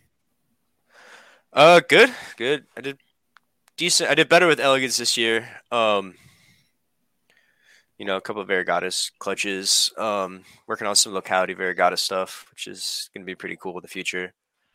Um, I can't really sell those, so it's just a passion project. Yeah, you didn't get mitratus, did you? Uh, no, yeah, I have mitratus babies too. Oh, sweet, excellent, So I hatched out hatched out all three this year. nice. That's awesome. That's good. I went to give in my mitratus group to my buddy Chris, and uh, dude, he's loving them. They're great. Yeah, they're fun. They're they're really Yeah. fun.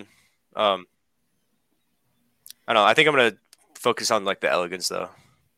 Yeah, man. N- no doubt. I'm talking to Chris. I need some locality brevis too. Yeah, man, for sure, for sure. He'd be the guy to get them from. Yeah. I'll get some That's my another hands thing. on some eventually. That's uh that's another thing I want to do next year is West Texas. Go to the Holy Land. dude eh, eh, as much of hindsight it being kind of a pain and we we really didn't do as well as we did in arizona i st- i want to go back man i want I to go yeah, back and- I just want to go and- back just because of the the the place. You know, it's just like even if you don't find anything, it's still just such a cool and interesting area. Yeah, and, and I honestly I liked doing the cuts, man.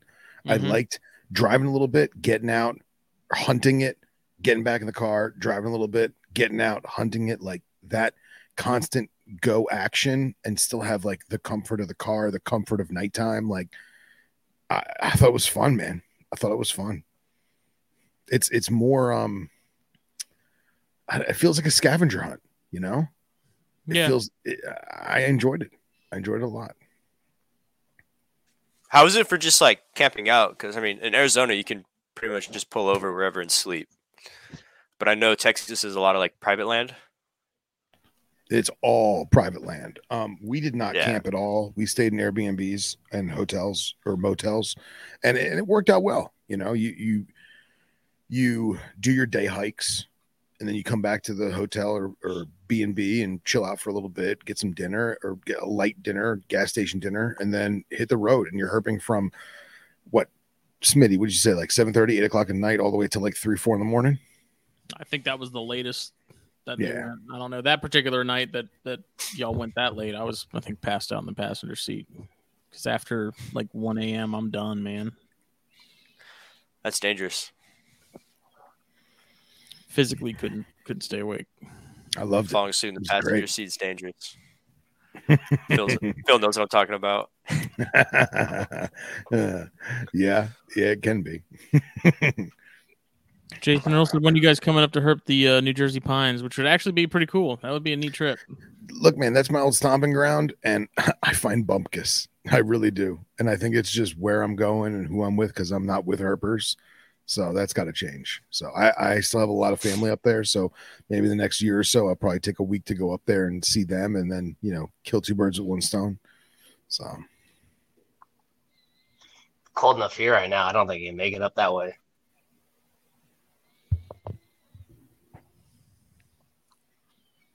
Yeah, I need to get on the East Coast too. Hopefully, I can make it when when uh, Nipper comes back and goes look for timbers. Hopefully, I can make it over there. yeah, that'll be a hell of a trip. You boys are going to find some awesome East Coast stuff, man. Just the amphibians alone, man, going to be awesome. Oh yeah, we don't have much Man. of that here. I mean, you saw like we got a pretty diverse selection of like toads, which are pretty cool. A lot of the green toads are cool. You saw those when you were here. Yeah, dude. I love toads, man. I've I've But learned this recently. salamander. Yeah, I've learned this recently that I am a toad over frog guy. I there, I said it. That's a tough. That's Nope, tough. it's I am. I am. That's I pretty like tough. my I like my darts too much. We got some cool tree frogs too here. So And dude, that canyon tree frog that you found us, man, that thing was so cool, man. yeah, I really like the So Arizona cool. tree frogs. And dude, like living in like the desert with no water anywhere. Yeah, Incredible. those canyons are those are crazy. You can find them like a mile away from water, and they're just chilling Wild. out in the sun too. Crazy. Absolutely crazy.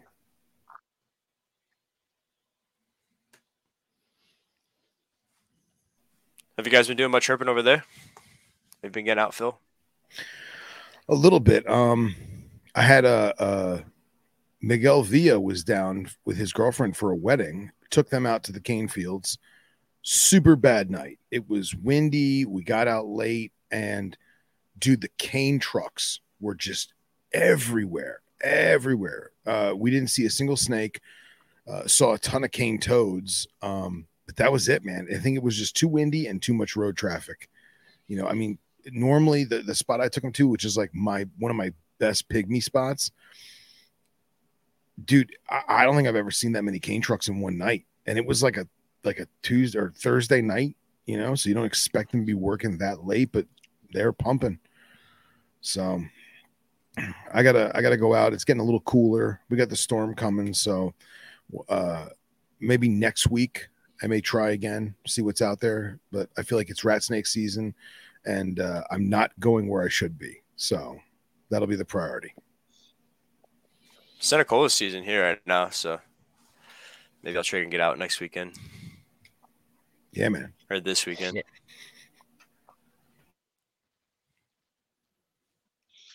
I actually just got a pair of those. I got a Rob sent me a pair. Nice. Some cap- captive bred green rats. They're pretty cool. That's awesome. Did he produce them? No, the Merkers produced them, which Oh, cool. is full circle. I'm friends with them. The son's here local at Tucson, and I'm friends with him. Oh, nice. That's great. That's super cool. You know Full what's circle. what's odd mentioning um, cane toads is there were multiple tables at the Columbia show over the weekend that were selling them. really? I thought was just bizarre. Like I one table maybe was like okay whatever, and then I saw like two more tables with them. And they're all South Florida wild caught. It's like is this becoming a thing? Like are these these? There Were was they- one table that was big? selling. Nah, no. The ones I saw were were still pretty small, not like tiny, tiny newborns or anything like that. But Like golf ball size? yeah, Yeah, dude. Those are all wild caught South Florida. yeah. And there was another table selling Cuban tree frogs. Oh, yeah. Um, what what else did they have? They had another like invasive. They're literally like selling these things, and it's like really. It's like when PetSmart sells anoles. Yeah. Why would I buy an anole at a PetSmart when I can literally walk out into the parking lot and find twenty of them for free? Yeah, but you got to realize that. I mean, obviously, a show in South Carolina that's dumb. But when I was a kid in New Jersey, a Carolina green anole that was a thirty dollar lizard in the pet shop because you just you didn't go in your yard and find them. It just you know you're in New Jersey. Come on. I, I just I don't know. I gotta I gotta chuckle out of the whole Cuban tree frog thing because they just had like a deli cup full of them. They were like five for twenty dollars or whatever. And It's like Yep. what? Yep. South Florida invasive hunters making a buck. I did Sounds like some see. yeah, yeah. There was there was a handful of monitors too. Um, a couple of peach throats and then some roughnecks, which I like the roughnecks a lot. Those are those are really cool. I'll, I don't know that I'll ever own any, but I was seeing them. I got the I got the monitor bug right now. Blacks or browns? Honestly, couldn't tell you. I think blacks. Okay. Yeah, man. I uh, I'm not a monitor guy, but if I was going to keep monitors again, I would definitely do Dumerils. They they they have a soft spot in my heart, and uh, I don't know, man. I just that whole semi-aquatic thing. I just dig it. You know. I definitely like- have the Odatria bug. Yeah. I like Tristis and That's what I want to add next. is Tristis. yeah, the peacocks, the auffenbergi. Nah, man. I'm Team Pilb. Uh, Team Pilb. Yeah, Can't afford they're- 'em. they are cool, but I don't know. Uh, If I ever upgrade space, like if we end up converting the garage here, which may or may not ever happen, who knows? Um, then I might be able to push it and get something that's get that gets a little bigger, not like massive, but like something that requires a little more space, like Tristis or something like that. Beaded lizards. I don't know what the Yeah, status is on those. I haven't really asked because there's there's other pressing matters going on. Beaded lizards. Yeah, you need those. Dude, someone was can't one those, at the show too that was just the probably the biggest beat I've ever seen. Like that thing was massive. Cute, derpy, ribbed for your pleasure. Beaded lizards. What's going on with the whole lot thing right now? What what's how's Um, I mean, it's pretty much been put on pause. No one's talked about it at all.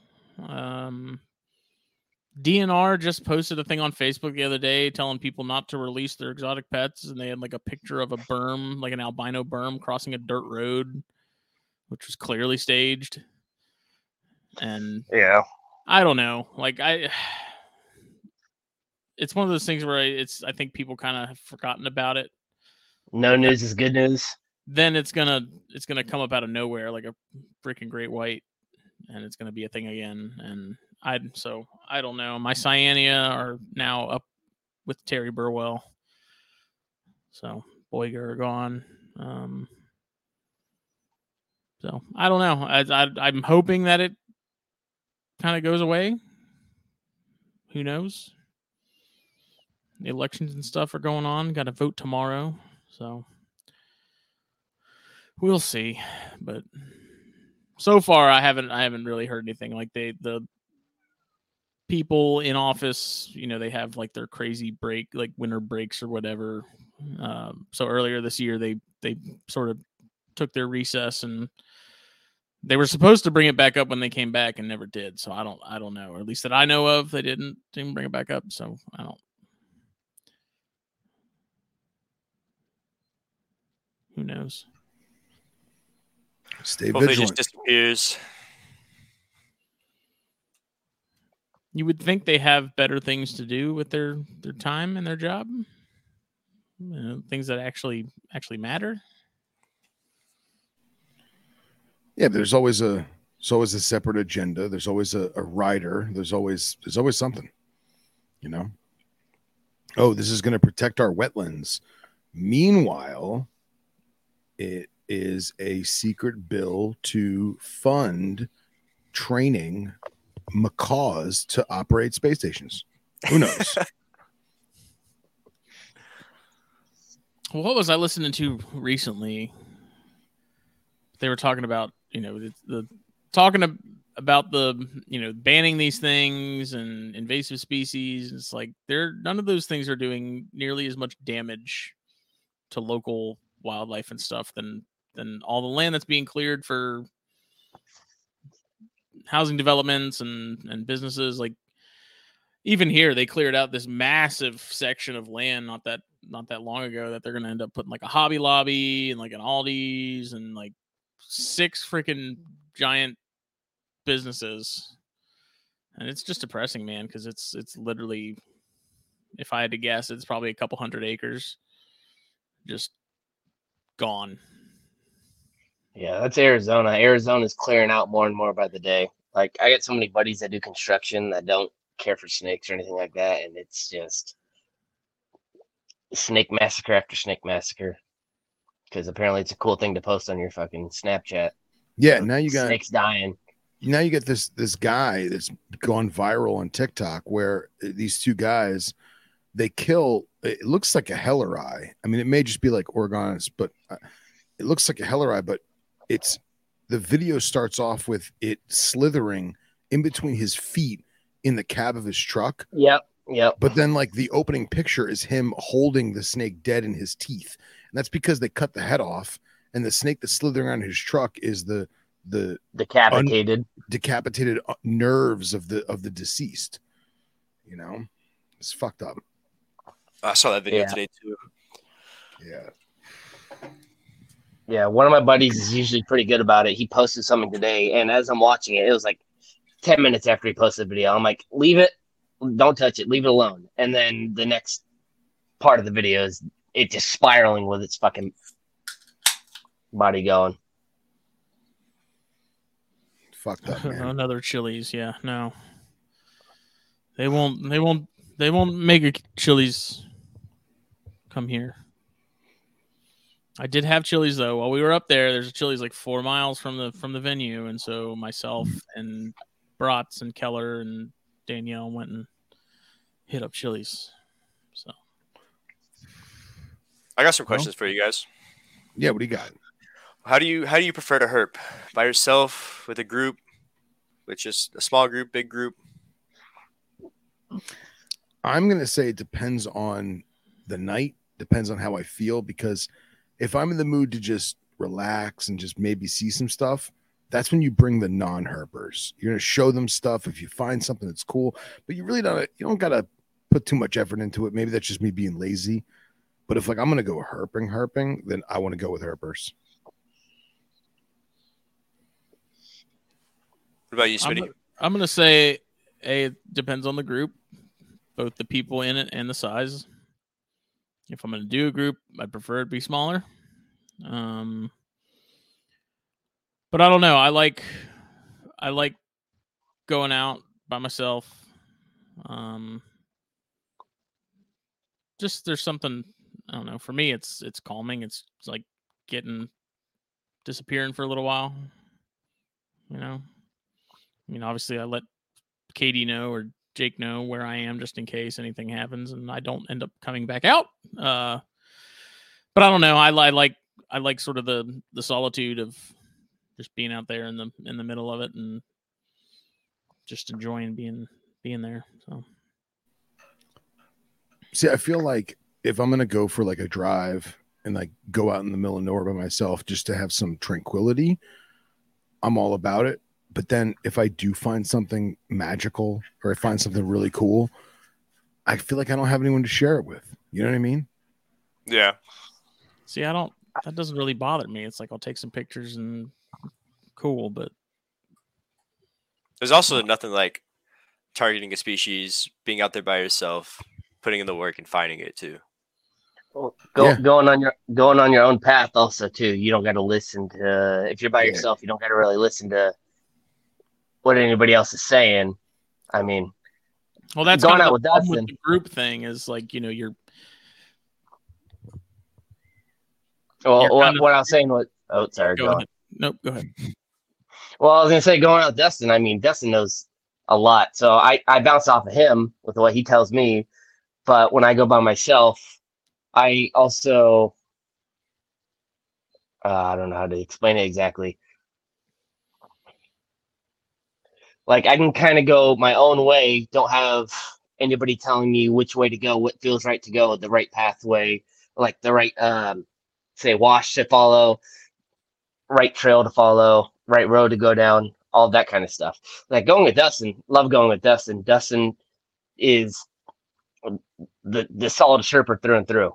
Dustin knows exactly where he's going. But if you're going out with someone that's been out two times, I mean, I don't want to listen to exactly what they say. Like that's why I don't chime up Yeah. with Dustin Yeah. so as much because Dustin knows where he's going. Dustin knows what he's doing. So I, I, I, I don't know. G- groups, I don't know. I think I I think what you're saying makes a lot of sense, and the way you're saying it, it I know maybe in your head you you may not be conveying it how you want, but I'm picking it up. Is that when you're by yourself, you get to do whatever you want, how you want to do it. You don't have to worry about what other people are doing or be concerned for them or whatever. But at the same time, when you have someone like like Sweet D that knows the land like the back of his hand, it makes it it makes it even better. But then again, if Mhm. you go with people that are less experienced than you or haven't cut their teeth as much as some other people, it can be uh it, it can make things interesting in in goods and bads. Or you find, or you bring somebody that doesn't know what they're looking for at all, and they find the glory hole. They find every single snake that they know what they're looking for. Yeah, I mean, like the way, like I know these spots just because, like me and Alex. I mean, Brandon, you know Alex. Like we Yeah, would just go out 100%. every weekend. We'd start at sunrise and leave at sunset, and we just Yeah. take notes. You know, taking notes is key to really figuring Mm-hmm. out a spot, really figuring out a Scouting. species. Legitimate scouting. That- Oh, that's that's, a good question. Notepad. Is do you carry like data collection stuff with you? Um, you herping?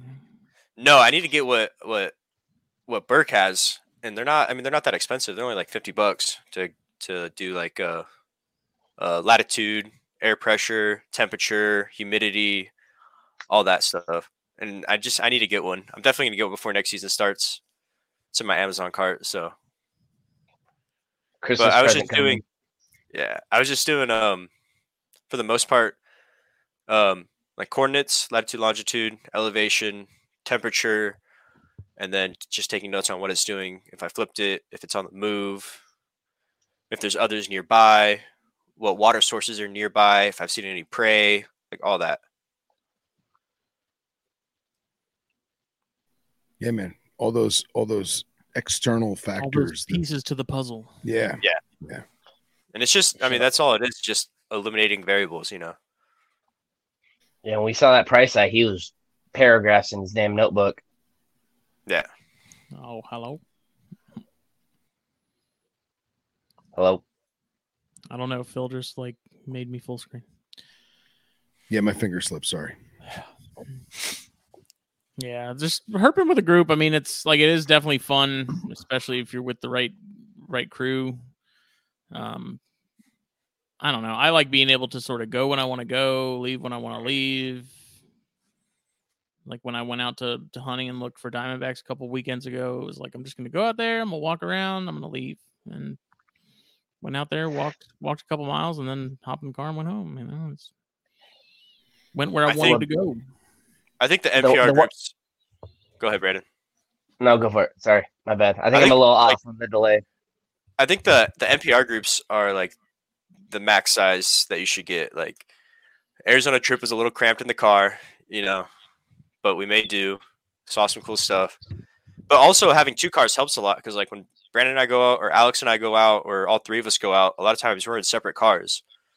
So making Yeah. separate passes on different roads, and if we find something that we're targeting, like someone can, like we can just call each other, we'll cover more ground that way too. Yeah, so definitely the um, like the this- first time we, we went herping, remember? I was Yeah. up up the mountain, like looking for green rats or whatever, and you I was told you I was like, go down low. There's tigers and Gilas down low, and he calls me. He's like, dude, I got a Gila, and so I hauled ass down there, took some pictures. Yeah, then he he he was leaving right at the end of his the time he can be out there. He got a tiger, and then after he said he's leaving again, he called me again. He got a gopher. uh, it's it's it. I feel like it's the group size that it is too. If you have a couple people, it makes it a lot easier, and if you have a solid plan of what you're doing, solid plan makes it a lot easier than just going out there and kind of half not half at well yeah half ass, and I guess makes it a little more a little more difficult to deal with.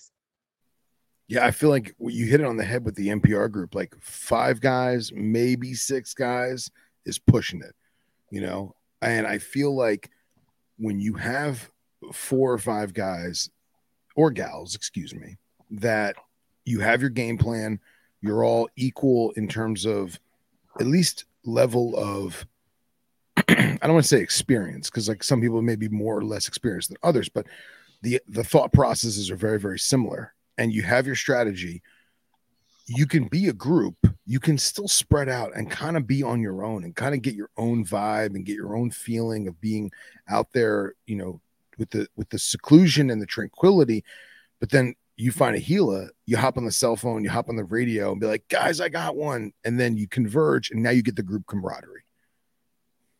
Yeah, that, that's how it was for the hog nose that we found. Hog nose. Dustin was coming up to meet meet me. He got that hog nose, called me. Oh, dude, that was the craziest phone call I've ever got in my life. I swear. dude, he I've Yeah, well- never heard Dustin more energetic, more losing his damn mind. And we were probably I was 10 minutes on the road from where he found that thing. I made it there in like three minutes. I was floored the whole way. Yeah, well, I was I was cruising a road that like a few of my friends had seen him previously, like the last couple weeks, you know. And it's a road that I've seen a lot of snakes on, so I was like, all right, I'm gonna focus on this road because it's a little bit longer. Brandon, you go over here, and like I've seen him over here before, you know. So I got tired of being on this road, and on my way back, I'm t- I'm calling him trying to find out where he's at, and I just see that that little hog out of the corner of my eye. Dude, And once I once I I came out, dude. I was like, oh, dude, I, I think it's axanthic. And I was like, oh no, it's just in shed. And then I looked at it closer, and it was definitely an axanthic hog, man. That was uh, he's downplaying it for sure. Super he, man. He, he's calling me. He's like, "Oh, dude, I think I found a hog." Or no, he he said he had a hog. He was already losing his mind over the hog, and then he goes, "Oh, I think it's in shed." He's looking at it again. He "Oh no, it's in shed," and he lost it. Craziest phone call I've ever had in my fucking life. I swear. That's great. That's awesome. Yeah, that's cool. That's what it's all about, guys. You know, For That's what sure. it's all about. Yeah. This year in general has been crazy. You know, got life for Price uh, Eye, life for Senticolis. Like, I mean, it, it all just goes back to like, this is the most time I've ever spent in the field. Like, I'm going out pretty much every weekend. I'm going out like weeknights as much as I can. Like, I wake up early for work, but I'm out in the middle of the desert, so I can do a two, three hour cruise, you know, and be back by 10 o'clock, 9 o'clock, 10 o'clock. And it's not Yeah. too bad. Mm-hmm. And like I, I can find sidewinders two minutes from my house, Atrox in my yard. So It's the way to do it, man. It's the way to do it. Atrox are just the squirrels of the desert. Some pretty big squirrels if you're counting that, man. Them things get fucking big out here. That's great. That's awesome. Dude, I'm still bummed that I I let that one get away that was under sitting under that that shed on that property we were staying at in Texas. Oh yeah, but I was thinking about that the other day. man? I was like, shit, man. I think it was freaking smoking too. It was like You guys not got that to whitish banding. It was more like gold. It was just it was just a really good looking Atrox. That was- you guys got an Airbnb Atrox too. yeah. Yep. I was the only one that saw it, so there's no proof that it exists. But everyone else was still asleep. I woke up and was just walking around. I think it was like I don't know, it was like between eight and ten in the morning or something. And it's just walking the property because the, the Airbnb we were on had, you know, a ton of space for all kinds of stuff. And sure Mhm. enough, right under the sitting under the corner of the little shed off to the left of the, the place we were staying, there's just a, an adult Atrox just chilling there, coiled up. As soon as I got near, as soon as I touched it with that hook, gone. Went right under that shed, and I couldn't get it, couldn't get it out from under there. So Yeah, I could we hear it. It was rattling the entire time, like I could hear it. It was definitely under there, but I had no way of, of getting to it. we had just pulled up to like the most like this thing came straight out of like the Amazon. This Airbnb we were staying at, like it looked like a little expedition hut that should have been in the jungle. The really Wait. cool mountain background. I, yeah, I gotta be honest, man. I loved that shack because that shack, Ambiance, man. Dude. The ambi, I felt like I was in. I felt like I was in the Wild West, circa I don't know, 1880s, and it just felt. It just felt good. Like you didn't realize that there were there was electricity because like the lamps in the rooms that had light bulbs, they looked like old oil Dimmed lamps. out. Yeah, yeah, and like the stove had like n- these old knobs, and it was just, it was just an old world desert pioneer feel to it. It was great, and it had all the old cowboy art all around. I thought it was great. And it was on a ranch, like you can you tell you could tell that they keep cattle there, you know. And so we we started walking around a little bit, and then we all kind of made our way back inside. And I look out the back window. I'm like, "Oh, hey guys, there's a board out there that we should flip." And so we're all getting settled in, and like we're out front, like drinking beers or whatever. And then Rob comes back around. And he's like, "Hey, Dustin, you should go flip that board." And I was like, "No way, there's actually something under it." And we all went back there, and there's little Atrox under it. Yeah, what did we name that guy? I don't remember. Oh, we gave him a name, and now I can't remember. Damn. I know Probably we, Sancho or some shit. What's funny is, is that every time we find these old buildings, like these old tool sheds and old decrepit houses, like there's always something creepy. Like what was it at the Airbnb? It was like a photo album. oh yeah, and they're like they're like shed. There's just yeah, photo albums full of like their kids and stuff. It was so weird. but like from like the 1920s or something. Yeah, and it It was wasn't like a shed. Like it was a, a shed that was falling apart. Yeah, you could tell it was somebody's like tool shed with like workbenches on the inside, and like over the years it just got weathered and gutted, and now it was just full of black widows and crusty old photo albums. Demons, Creepy. haunted. So, Phil, you know, and Brandon, you know the spot, the house. Yes, the the infamous house. So, I was there with Alex. Oh, oh, you motherfuckers. Oh, no. Fuck this, dude. Yeah, These So I was there with Alex. scared me half to death. we were cruising like all night, and one of our friends from California like was like randomly was like, "Hey man, like I'm in Arizona. Like where you guys at?" He's like, "I'm pretty close to Tucson," and we're like, "Oh, we're like two hours away right now, herping down. If you want to come join us," and he's like, "Cool, I'll be there." So he drives down, and we're just like, "All right, cool, we'll road cruise, see what we can find around here." And like we had a decent night, and then we go to like like let's go see if we can flip a cloud that's sleeping. We go there, and like like oh, you want to see like a really like scary house because it's one o'clock in the morning. And we go in there, dude, and we start like opening the doors. And you, you know how all the doors are open usually? Well, one of Yeah. them was closed, and my friend Alex like pushed it open and it fell on a dude sleeping in this house in the Oh middle of nowhere. God. Yeah, like Oh, the closest civilization is like an hour away. yeah. How fast did you get out of there? Oh, so fast! Like, so me and me and my friend from California were just like walking around the living room. There's like some dolls in there, and it's pretty scary. And I was like, "Yeah, dude, like check this out." And then Alex comes busting through like the hallway, like into the living room, and we think we thought he just like dropped something and got scared. Then all of a sudden, we just hear from like down the hallway, like, "What the hell are you doing?" And we're like, "What the fuck?" And so like all of us like freeze for a second, and he's like, "Hello." And then the dude starts yelling back at us, so I just jump out the window that's busted and just start running back to the truck, and all of them follow me. It was Meanwhile, this is like this is like very decrepit. It's it's it's literally a a tetanus shot waiting to happen. Burnt down. Yeah, and and there's clobs everywhere. So like, You. you know what I mean?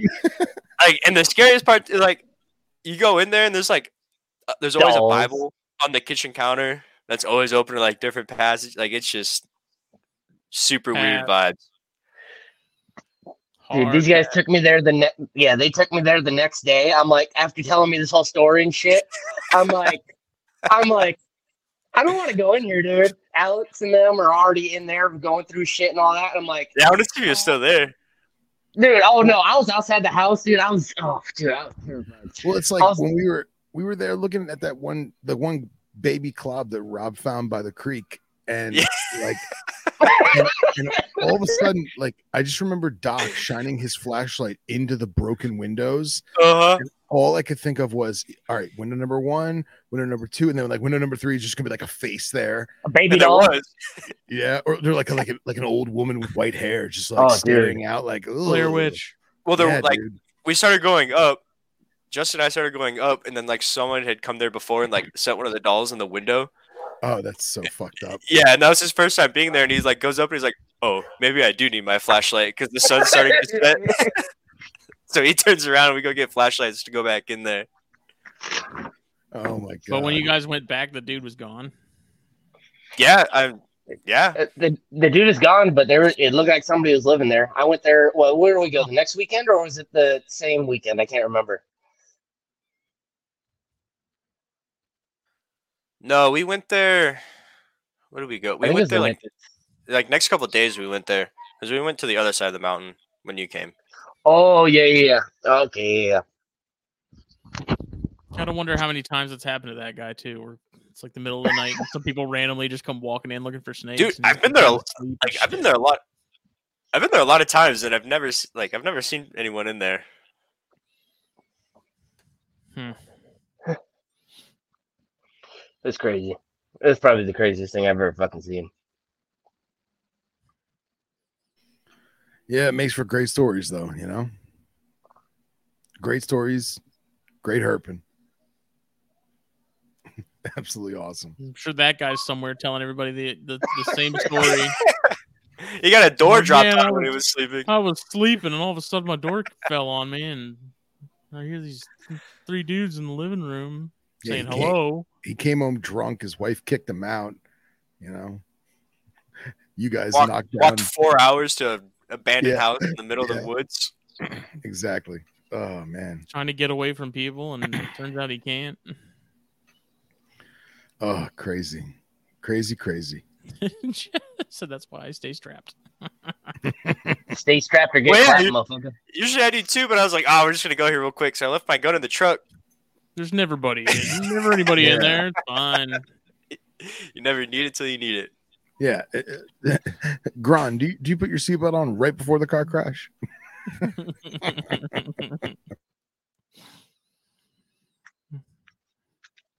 yeah, I would have been out of there in a heartbeat. Been like, Yeah, as soon as that guy, as soon as that guy yelled back, I just whoop through the window, gone. not not getting cut by some crackhead man. Yeah, exactly. Oh, jeez, in the middle of nowhere, no less. Oh, What if it? What if it actually wasn't even an- a person there, and it was just a ghost? Probably would have felt a little bit better. Not maybe lie. that's maybe that's why you hadn't seen anybody else there because it wasn't a person; it was a ghost. That was like, I don't know. Casey's all Casey Cannon's all about that that creepy abandoned haunted shit. I'm not. Well, if Casey comes out here, he can go there. He can go talk to the dude. He would have had a fu- fun conversation with oh him. dude, Casey he's- probably would. You you Well, like- say that, but Casey would straight up sit in Weird. conversation. We were like, we were driving away, and I was like, man, I kind of want to go back and just like Find out why he's there. Make sure he's okay. Just drop the door on him. Yeah, slightly concussed. Like, how did you end up here? Are what are you doing here? They say, "What are Yeah. you doing here?" Homeboy was seeing seeing demons after you smacked him with the door. Yeah, right. Excuse me, sir. Uh, sorry to barge in on you, but have you seen any klauberi?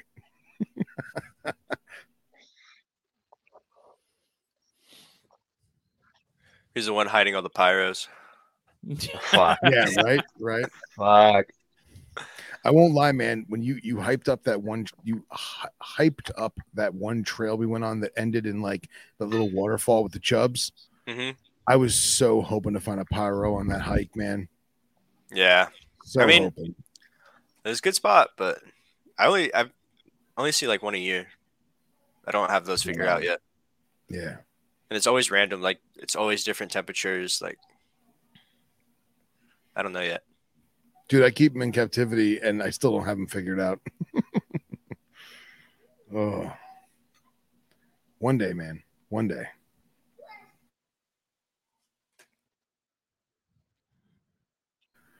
Well, boys, are we at that mark? I think so. Me too. Yeah. Is there anything else you guys want to touch base on? Time change is killing me. Dude, it's murder, man. Yeah, I You don't have boys, that. in, you boys in Arizona are Yeah. lucky. so lucky.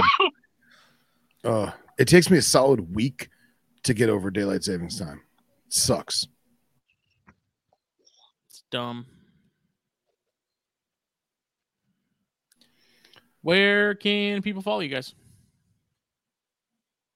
Um, you can follow me on gecko.sphere on Instagram.